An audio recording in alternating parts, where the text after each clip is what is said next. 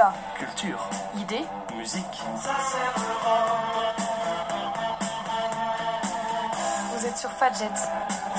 À l'écoute d'Europe Roll.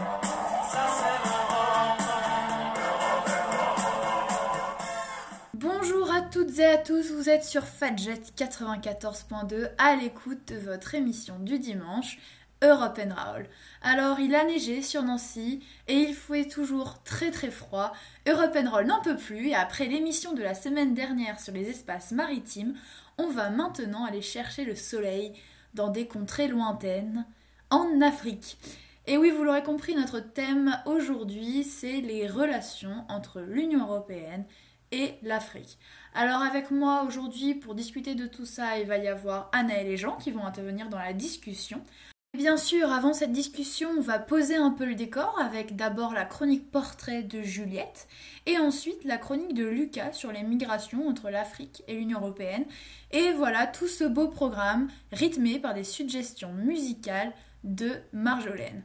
Alors on part maintenant avec Juliette, on va l'écouter pour sa chronique portrait. Bonjour Juliette, de qui vas-tu nous parler aujourd'hui? Aujourd'hui, pour notre tour d'horizon des relations UE-Afrique, peignons le portrait de Robert Dessay. Le nom vous est sans doute complètement inconnu. Il est vrai, on n'aborde pas souvent le sujet de la diplomatie entre l'Europe et l'Afrique, si ce n'est pour se plaindre de l'immigration. Pourtant, de nombreux hommes et de nombreuses femmes œuvrent au quotidien pour l'enrichissement des relations entre les deux continents. Il a été très difficile pour votre journaliste dévoué de trouver les personnes impliquées dans les nombreux accords UE-Afrique. Cependant, un homme est revenu régulièrement dans les articles consultés et les résumés des négociations. Son nom est, comme annoncé plus haut, Robert Dessay, et son rôle est extrêmement actuel. Né le 4 janvier 1972 à Bangui, en République centrafricaine, il étudie d'abord la théologie, puis la littérature, avant de se tourner enfin vers la philosophie. Il obtient son doctorat en 1991 et devient alors professeur titulaire des universités en philosophie politique. Ses premiers liens avec le continent européen se créent en 2004. Il devient membre du bureau Afrique de la communauté de Saint-Egidio-Rome, une association de fidèles catholiques engagée dans la lutte contre la pauvreté et le travail pour la paix. Il y est médiateur spécial. Sa carrière politique débute l'année suivante, quand il est élevé au poste de conseiller diplomatique du président de la République togolaise, Fogg Nassibie, qui est, soit dit en passant, toujours président en 2020, et est le président euh, suivant son propre père, euh, qui est mort en 2005. Le Togo est qualifié par le monde diplomatique de dictature à bout de souffle et est un État autoritaire.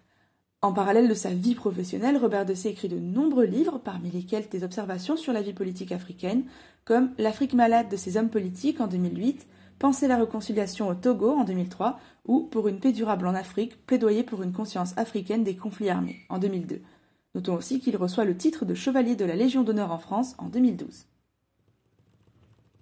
Depuis 2013, il est ministre des Affaires étrangères, de la coopération et de l'intégration africaine. Au Togo, bien sûr. Robert de a même été classé en 2015, en 2016 et en 2019 par le magazine New African dans la liste des 100 personnalités les plus influentes du continent. Mais quel lien réel avec l'Union européenne?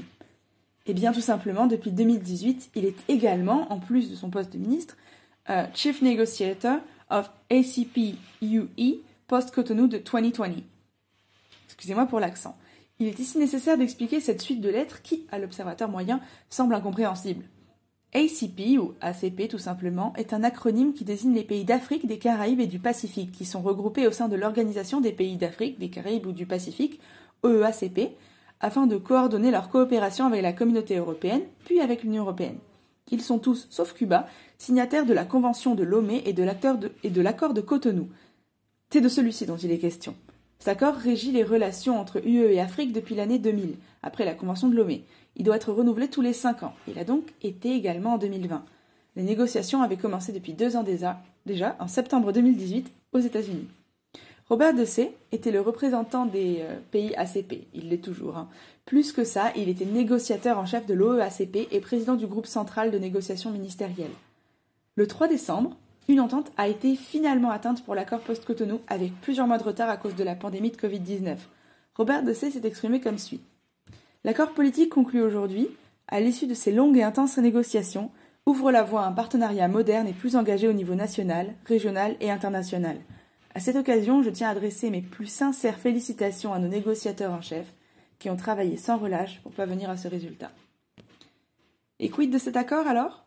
Eh bien, pour l'instant, il n'a pas été signé. Mais il l'aura sûrement ratifié au cours de l'année 2021.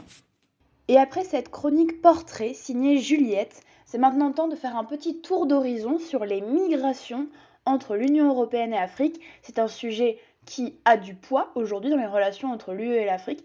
Et ça, on va voir ça avec Lucas. Lucas, on t'écoute. Bonjour Marion et bonjour à tous. Cette semaine, European Road se penche sur les relations entre l'Union Européenne et l'Afrique. Et s'il y a bien un sujet qui provoque la discorde au sein des gouvernements, c'est l'immigration du continent africain vers le vieux continent. Alors quels arrangements, mais aussi quels points de blocage y a-t-il autour de la Méditerranée? Comment réagit l'Europe face à cette immigration? Autant de questions auxquelles European Roll va tenter d'apporter des réponses. S'il y a un fait sur lequel s'accordent quasiment tous les observateurs politiques, c'est que la situation actuelle n'est clairement pas satisfaisante. Au plus fort de la crise migratoire, c'était en 2015, la Commission européenne élaborait un agenda européen en matière de migration, afin d'essayer de trouver une solution à l'échelle européenne. Depuis, les États membres peuvent compter sur l'appui par exemple de l'agence Frontex pour la gestion des frontières extérieures.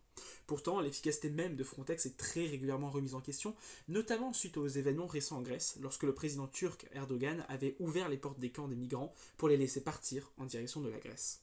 Bien que l'agence Frontex soit dotée de plus en plus de moyens, preuve en étant les nouveaux uniformes créés dans le but d'harmoniser le fonctionnement de l'agence, son efficacité reste très très limitée.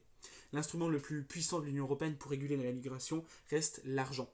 Que ce soit à travers le pacte avec la Turquie ou l'utilisation du fonds fiduciaire d'urgence qui représente tout de même 1,8 milliard d'euros, l'Europe tente tant bien que mal de traiter le problème en quelque sorte à la source, en finançant des programmes de développement dans de nombreux pays du continent africain, et ce bien sûr dans l'espoir de pouvoir empêcher l'émigration depuis ces pays. Pourtant, il faut bien avouer que les divergences politiques entre l'Europe et l'Afrique sont nombreuses. Une députée ivoirienne critiquait en 2017 déjà la, je cite, méconnaissance mutuelle des dynamiques et problématiques internes propres à chacun. Ce qu'elle voulait dire par là, c'est que les divergences internes, que cela soit entre les États membres de l'Union européenne ou les États membres de l'Union africaine, empêchent toute conclusion d'accord. Encore aujourd'hui, par exemple, certains pays en Europe tels que la Hongrie ou la Pologne refusent tout simplement de prendre des migrants, et ce, malgré les efforts de leurs voisins d'une part et les fortes incitations de la Commission européenne d'autre part. L'absence de politique de coopération régionale, en particulier au niveau maghrébin, pose sérieusement problème. Certains accords sont pris au niveau bilatéral, mais ils restent très diffus et il n'existe surtout aucun moyen de vérifier qu'ils sont bien respectés. Du côté de l'Union européenne, la présidente de la Commission Ursula von der Leyen avait promis une réforme du traité de Dublin, réforme qui se fait pourtant toujours attendre. Pour vous résumer le traité de Dublin, celui-ci prévoit que les migrants doivent être pris en charge par le pays où ils arrivent. Le problème avec cette politique migratoire est que les pays méditerranéens, notamment la Grèce, l'Italie et l'Espagne, sont débordés, tandis que d'autres ne participent absolument pas à l'effort général. Alors quel avenir pour la politique européenne sur la question migratoire? Du côté de l'Europe, la situation semble bloquée, et forcé de constater que des solutions se font attendre depuis bien trop longtemps. Un nouveau manque de solidarité, me direz-vous? Du côté de l'Afrique, certains pays tels que l'Éthiopie tentent de renverser la tendance en appelant à des investissements vers le secteur privé pour limiter l'immigration. Mais l'Éthiopie, bien, qu'elle ne soit pas un cas isolé, puisque le Soudan et le Ghana tentent tant bien que mal de limiter également l'immigration, il faut quand même bien dire que le problème de l'immigration en Europe est loin très loin d'être réglé. Et après ces deux chroniques, c'est l'heure de notre première pause musicale. Merci Juliette et merci Lucas pour vos jolies chroniques. Et on va commencer avec cette chanson de Gaël Faye, sortie en mars 2012 et qui porte le même nom que le roman que le chanteur a écrit, c'est-à-dire Petit pays. Je vous laisse vous évader vers les paysages du Burundi et l'enfance du chanteur avant la guerre et son arrivée en France.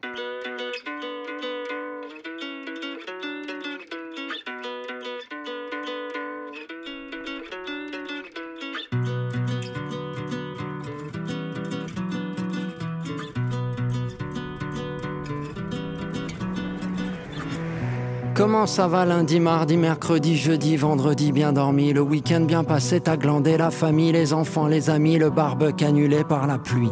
Est-ce que ça va? T'es sûr que ça va? Tu me caches pas quelque chose que je devrais savoir? Un divorce, un cancer, ta belle-mère, une mauvaise dépression, le moral est-il bon?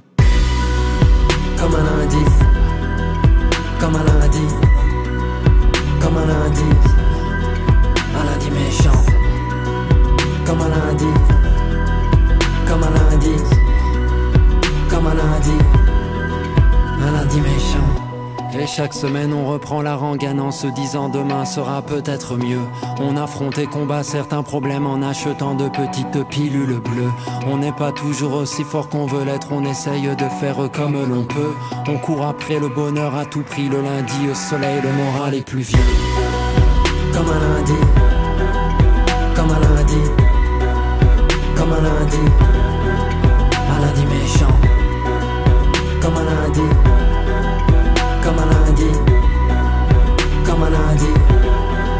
Un lundi méchant. Une semaine s'achève, au compteur s'ajoute, on en parle de crise et tout le monde à la frousse. On s'endort dans des volutes de drogue douce pour oublier que tous les jours l'état des trousses. On se console en consommant notre confort, nous rend souvent si seuls et puis sans solution. Chaque dimanche revient ce cafard incessant. Demain, lundi sera méchant. Je vais pas me laisser démonter et par bad vibes et morosité et pas se contenter mais tenter et sinon t'es inventé et chauffer, chauffer, bah t'entends les pulsations dans tes tympans chanter, chanter, c'est qu'encore écoutez, écoutez l'animation Et merci Marjolaine pour cette deuxième suggestion musicale. Maintenant, on va passer au débat. Voilà, on va parler des relations entre l'Union européenne et l'Afrique euh, avec Anaël et Jean. Alors, on va commencer à parler d'abord des partenariats qui existent entre l'UE et, l'Afrique, qui sont nombreux. Et euh, voilà, on a été assez. euh, moi, j'ai été assez surprise personnellement de voir il y avait tant de domaines couverts depuis longtemps. En fait, depuis les accords du Caire, depuis il y a eu un sommet entre l'Union européenne et l'Afrique au Caire en 2000, et voilà, il y a, un partenariat qui s'est institué et qui est de plus en plus important. Ouais, et ce nombre de partenariats fait, euh, euh, inquiète un peu dans la mesure où on voit qu'il y a beaucoup d'aide au développement, mais est-ce qu'ils ont un impact réel de développement derrière Euh, Aujourd'hui, on a du mal à le voir. Et surtout, quels sont les objectifs aussi à la base? Est-ce que les objectifs Ouais. sont entre guillemets euh, louables? Ouais. euh, Oui, oui, tout à Oh non? fait. Parce que là, on voyait beaucoup de, de- d'aide économique. Euh, il, y a eu, il y avait l'accord euh, de Cotonou euh, entre l'Union européenne et l'Afrique subsaharienne euh, qui avait pour objectif l'éradication de la pauvreté et l'intégration de, ces pays dans l'économie mondiale. Donc des, beaux objectifs et très grands. Euh, éradiquer la, pauvreté juste en, faisant des aides monétaires comme ça, euh, c'est pas possible, c'est très idéaliste. Oui, ils, avaient. euh, du coup, moi je dirais qu'il y a deux sortes d'axes entre l'Union européenne et l'Afrique. Il y a cette, une, cet, euh, cet accord économique de Cotonou Mm. qui cherche à intégrer en fait l'Afrique dans le commerce mondial, dans l'économie mondiale pour éradiquer la pauvreté, voilà, lui faire profiter des bénéfices du libre-échange. Mm. Euh, et à côté, il y a une union plus politique, donc avec ce partenariat Afrique-Europe, et euh, dont notamment les points clés donc, qui s'intéressent à l'éducation, à l'investissement dans le capital humain, voilà, c'est ce qui est écrit sur, dans le site de l'Union européenne, la migration, la mobilité, l'emploi. Jean, tu voulais ajouter quelque Oui, chose? oui, mais c'est exactement. Il y a effectivement plusieurs domaines de coopération entre euh, euh, l'Union européenne et l'Afrique, donc notamment sur le plan du, du commerce. Donc vous en avez parlé, c'est dans le cadre de l'accord de Cotonou. Donc c'est un accord euh, vraiment qui relie à la fois l'UE et 48 pays d'Afrique supérieure. Donc c'est vraiment conséquent. On a également le développement, parce qu'il faut savoir que l'UE finance des programmes et des initiatives de développement qui bénéficient à un grand nombre d'Afrique, de pays d'Afrique. Et les fonds qui proviennent, les financements qui proviennent, de, euh, proviennent du Fonds européen de développement, qui est doté d'un budget de 30,5 milliards d'euros pour la période 2014-2020. Il y a un fonds européen de développement qui est euh, exclusivement tourné vers l'Afri- vers l'Afrique? Alors, c'est pas précisé, mais en tout cas, exclusivement, je ne sais pas, mais en grande partie, oui. D'accord, ok. Nous avons également la sécurité, vu que l'UE a lancé plusieurs missions et, et opérations militaires et civiles en Afrique dans le cadre de la politique de sécurité et de défense commune, la PSDC. Donc, il y a plusieurs choses. Bien sûr, euh, on a des pays comme la France qui sont très engagés. Oui, rappelle un peu ce que c'est que la PSDC. Euh, la, PSDC, c'est un cadre qui, euh, qui permet de mettre en place une politique de sécurité et de défense commune dans tous les pays européens. Alors, ça a vocation de construire l'Europe de la défense. Bon, dans les faits, ça reste encore au stade, je dirais pas embryonnaire, mais c'est peu avancé. Mhm. C'est, euh, dire, aujourd'hui, tout ce qui concerne la politique militaire reste une compétence plutôt régalienne, présence des, des États membres, et en premier lieu desquels la France. Oui, la France aimerait bien qu'il y ait une sorte d'intégration européenne Ouais, plus poussée voilà. dans ce domaine, alors que l'Allemagne, elle reste un Voilà, peu plus mais, mais du coup, pour en venir en Afrique, la France est très présente, notamment dans le Sahel, la force d'intervention Barkhane. Mais d'un point de vue européen, on a également une force euh, qui n'est pas tant une force militaire que plutôt une force euh, de, euh, comment de formation militaire. C'est-à-dire que ce pas des soldats qui vont combattre, mais qui vont, qui vont plutôt tendre à former les soldats africains.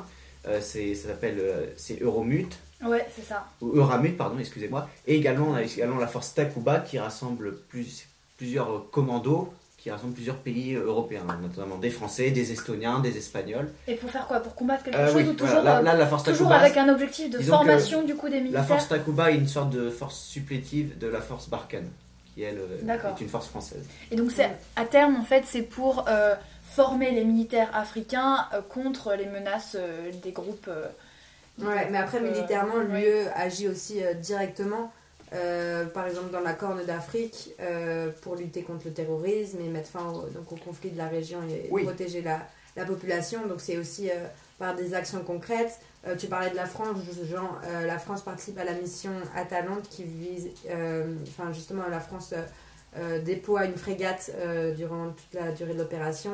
Et euh, c'est- c'est- ça concerne la piraterie, ça c'est ça?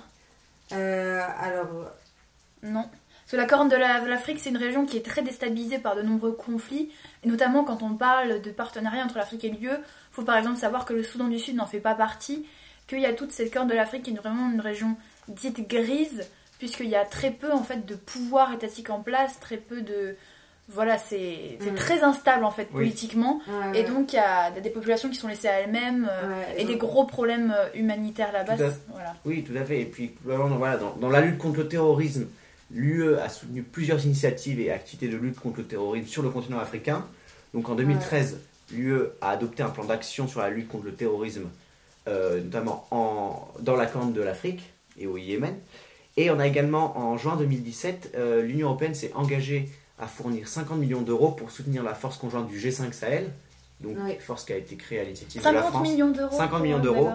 Et donc le but, c'est d'améliorer la sécurité dans la région. Ouais, avec quatre, euh, quatre domaines, donc la lutte contre la criminalité organisée, la mobilité et l'immigration aussi, les Mhm. jeunes et la prévention et la lutte contre la radicalisation. Donc c'est quand même plus large, euh, c'est euh, sécurité, paix et euh, donc voilà, plus large que juste... C'est une union un peu plus politique. euh, Voilà, Voilà. exactement. Et, euh, et Et oui, qui, qui vise l'objectif aussi derrière ça, c'est quoi? Pour l'Union européenne, Ah ben, pour les pays africains euh, c'est d'abord c'est les enjeux liés à la démographie. Il faut Oui. savoir que la démographie en, en, en Afrique est en croît de manière exponentielle. et que le taux de chômage des jeunes est très très élevé. euh, euh. il y, a, il y a 150 ans, euh, il y avait environ, enfin, je, je ne sais plus les chiffres, mais il y a quelque chose comme 10, 10 Européens pour un Africain.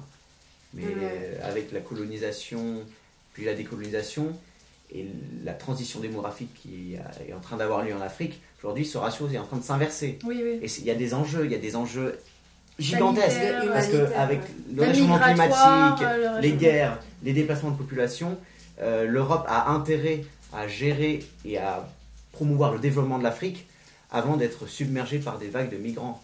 Et c'est pour ça aussi que, ouais. euh, à côté du militaire, il y a aussi euh, toute l'aide humanitaire apportée par l'Union européenne au Sahel, dont on va pouvoir parler euh, après la pause, Maria. Ouais, on va faire une, une deuxième pause musi- musicale. Du coup, je me suis trompée la première fois. Voilà, avec une autre suggestion de Marjolaine. Ensuite, on revient tout de suite pour vous reparler des relations entre l'UE et l'Afrique. Et pour cette deuxième musique, cette fois-ci elle va être plus récente puisque sortie en 2016 et interprétée par une artiste que l'on connaît plus particulièrement pour son titre Com.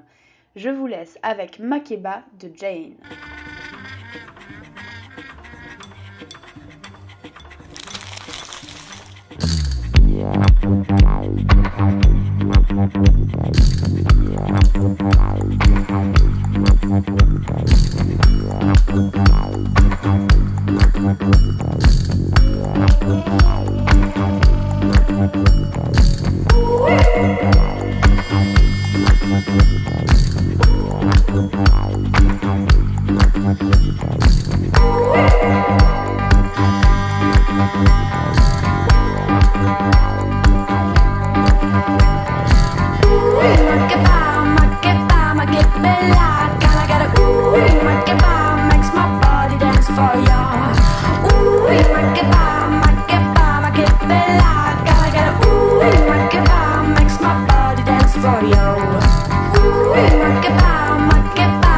I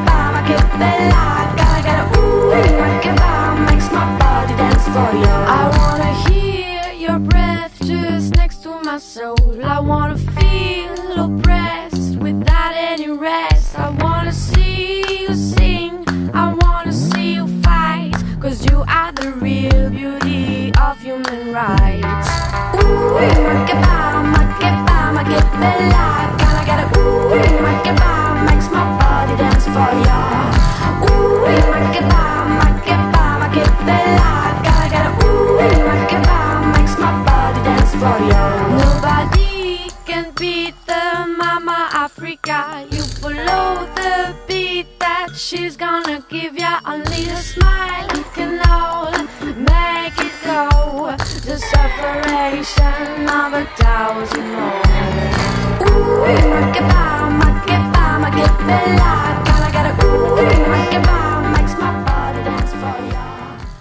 Et on revient après cette pause musicale pour notre discussion. C'est pas trop un débat là, on va, on plus discuter de, cette, de, des relations entre l'Union euh, européenne et l'Afrique. Et on parlait avant des, des objectifs en fait. Quel est le, les, quels sont les intérêts de l'UE d'investir massivement en Afrique et quel est là aussi les, quels sont là aussi les intérêts de l'Afrique dans l'autre sens. Et, euh, et il s'avère que pour les pays africains, ça leur permet quand même, euh, c'est un aspect économique non négligeable, donc l'intégration à l'économie mondiale dont ils ont besoin pour avoir des débouchés pour leurs entreprises, pour leurs jeunes, pour euh, baisser le taux de chômage, Ouais. etc. Une dépendance euh, qui est aujourd'hui euh, réelle de l'Afrique euh, envers euh, justement ces grandes puissances. Ouais. Et euh, ces grandes puissances qui peuvent aussi en profiter euh, via toutes les ressources déjà. Oui, ouais, il y a évidemment des problèmes, oui, du coup. Oui. Euh, sans parler, oui, l'Union européenne est un peu en concurrence par rapport à l'Afrique avec la Chine qui déploie, déploie à fond les, les, les routes de la soie pour, de la soie, pardon, pour euh, avoir ce, bénéficier des, des ressources euh, africaines. Donc l'Union européenne essaye de faire euh, de même et ça passe justement par déjà aider l'Afrique pour pouvoir en retour faire le commerce dans ce qui l'intéresse. Donc c'est elle qui est en situation de, de puissance, l'Union européenne, dans, dans ce commerce. Il y a aussi le phénomène en, en Chine de land grabbing, c'est-à-dire d'accaparement des terres. On va acheter des terres agricoles qu'on va, qu'on va, ouais, on va cultiver ces terres pour, pour la Chine et ça prouve aussi bon, des problèmes éthiques d'alimentation parce que dans ces pays il y a, des gros problèmes de malnutrition. Donc lui, euh, je crois pas qu'elle fait ça, mais voilà, elle essaye d'apporter un soutien, un développement et, devenir un acteur très important dans la région, ce qui est le cas puisque l'Union européenne c'est le premier in- investisseur euh, en Afrique. Bah, Et ensuite, mais de l'autre côté, l'Union européenne, qu'est-ce que Bah, il y a aussi l'enjeu sécurité. Si, euh, Oui, voilà. si l'Union européenne agit euh, militairement dans, dans de nombreuses zones de- d'Af- d'Afrique, c'est aussi pour, euh, pour avoir euh, la main mise dessus et pouvoir contrôler. Donc, à côté de cette euh, aide humanitaire euh, euh, pour profiter du commerce avec l'Afrique, il y a aussi euh, au niveau international, au plan international, Ouais. Euh, agir euh, dans La recherche des énergies, des, hydrocarbures. Oui, euh, oui, tout à fait. Euh, C'est-à-dire que l'Union européenne, qui veut s'affirmer en tant que puissance politique, doit euh, mener une politique cohérente euh, et, je dirais, euh, euh, oui, une politique cohérente et, et structurée en Afrique de façon à pouvoir faire euh, contre-pied à la stratégie chinoise, mais également américaine. Euh, je renvoie à l'ouvrage de Clément Nguyen, Le Dragon et l'Aigle, qui en parle, pour pouvoir s'imposer dans la région. C'est-à-dire que euh, l'Union européenne, mais quand on parle d'Union européenne, c'est plutôt la France, en raison de son, ancien- de son passif colonial, a aujourd'hui plutôt mauvaise presse en Afrique. Euh, donc la France a mauvaise presse en Afrique, elle est en train de perdre pied dans son précaré. Aujourd'hui, on parlait de la France-Afrique, maintenant c'est en train de devenir un peu la Chine-Afrique. C'est pour ça qu'il serait, il est judicieux pour la France, en particulier l'Union européenne en général, de mener une politique conjointe afin de pouvoir euh, euh, redorer le blason des puissances, euh, des anciennes puissances coloniales, des puissances européennes, et de pouvoir diffuser l'influence européenne sur ce continent. Ouais. Et euh, un autre enjeu pour l'Union européenne, c'est justement aussi, euh, elle est elle-même, l'Union européenne est aussi en lutte contre euh, les, les groupes terroristes d'Afrique. Donc elle ne combat pas que pour l'Afrique, mais aussi pour elle. Euh, donc euh, l'Union européenne soutient activement justement la lutte contre le terrorisme et a notamment soutenu la force euh, conjointe G5 Sahel donc dès sa création et, et prévoit de poursuivre et donc l'Uni- l'Union européenne est ainsi le premier soutien à cette force. Donc un autre des enjeux de pourquoi l'Union Et, et européenne pour, embrayer sur cet, sur cet objectif de sécurité, donc voilà, comba- combattre les mouvements terroristes, et aussi si on arrive à pacifier entre guillemets la région, à assurer une sorte de développement économique, et ben l'UE, une des problématiques majeures de l'UE en ce moment, c'est les flux migratoires, la gestion, le contrôle des frontières, etc. Mm. Et, euh, et l'UE aussi, euh, il y a enfin, voilà, il y a des enjeux euh, Oui. peut-être moins humaniste derrière, qui dirait, bah voilà, si la situation est stable là-bas, on aura moins de migrants chez nous. D'où l'intérêt pour l'UE à la fois de peut-être de s'affirmer en tant que puissance, notamment je pense dans le conflit libyen, euh, dans la guerre civile libyenne entre les, les deux factions euh, qui s'opposent, parce qu'il faut savoir qu'aujourd'hui euh, la Libye est l'une des comment dire constitue l'un des principaux corridors pour l'immigration, c'est-à-dire que c'est la Libye sert de base arrière aux passeurs et aux pirates libyens Mhm. qui ensuite euh, facilite les mouvements euh, des, des migrants et des clandestins euh, vers Oui. l'Union européenne. Ouais. Donc euh, l'Union européenne aurait tout intérêt à s'affirmer et à adopter une stratégie commune et cohérente, d'autant plus, et on- d'autant plus qu'elle qu'elle euh, qu'elle est d'une certaine façon, d'une certaine manière un peu responsable de la situation, vu que des pays comme le Royaume-Uni et la France ont, euh, ont contribué à déstabiliser le, le régime de Kadhafi euh, en 2011. Et donc, d'une certaine façon, ont participé à la déstabilisation De cette région. de la Libye. Et pour finir, euh, Anaëlle, tu voulais nous expliquer un peu les défis maintenant diplomatiques de l'Afrique Ouais. euh, post-Covid. Oui, Et on va finir que, sur ça.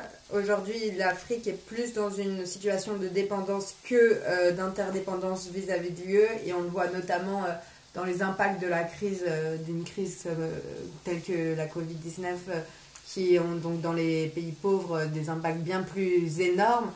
Et, donc j'ai vu une, phrase assez polémique, enfin assez forte du journal Jeune Afrique qui donc justement montrait les points négatifs des, des aides internationales en disant le bilan de la coopération internationale vis-à-vis de l'Afrique est difficilement défendable, l'aide publique au développement ne développe pas. Euh, donc il, faut, il, serait temps, nous dit, nous dit ce jeune euh, journal, euh, que l'Afrique arrive à, sortir de cette dépendance vis-à-vis de, de l'Union européenne et de la Chine pour entrer davantage dans une situation d'in- d'interdépendance et euh, être de plus en plus autonome. Donc, euh, quelle sera la place de l'Afrique euh, dans les relations internationales post-Covid-19 on, attend de le voir. Et juste quelques mots, oui, aussi l'un des enjeux du continent africain, c'est l'industrialisation. C'est-à-dire qu'aujourd'hui, l'économie des pays africains est principalement tournée vers l'exportation de matières premières. Les États africains estiment qu'il est temps pour eux de, d'accélérer l'industrialisation de leur économie afin de ne pas être simplement des, des, sortes de, de, pays, de pays fournisseurs de matières premières. Ils estiment qu'il est important pour eux de développer une véritable économie qui est basée sur la production de produits manufacturés et des produits de haute valeur ajoutée. Et donc, ça sera l'un des enjeux du prochain sommet UE-Afrique qui devrait normalement se tenir en 2021. Et voilà, c'est sur ces mots que Rock'n'Roll, euh, l'émission se termine. Et on vous retrouve la semaine prochaine à la même heure sur Fadjet 94.2. Et si on vous manque trop, vous pouvez nous retrouver euh, sur Spotify ou l'application de podcast encore. Et on vous laisse avec une dernière suggestion musicale de Marjolaine. Et donc Marjolaine a suivi, a choisi de terminer sur une note positive avec Happy de Pharrell Williams, sorti en 2014, il y a déjà 6 ans, en espérant que cela vous mette tous de bonne humeur et nous fasse passer une bonne journée. It might seem crazy what I'm about to say.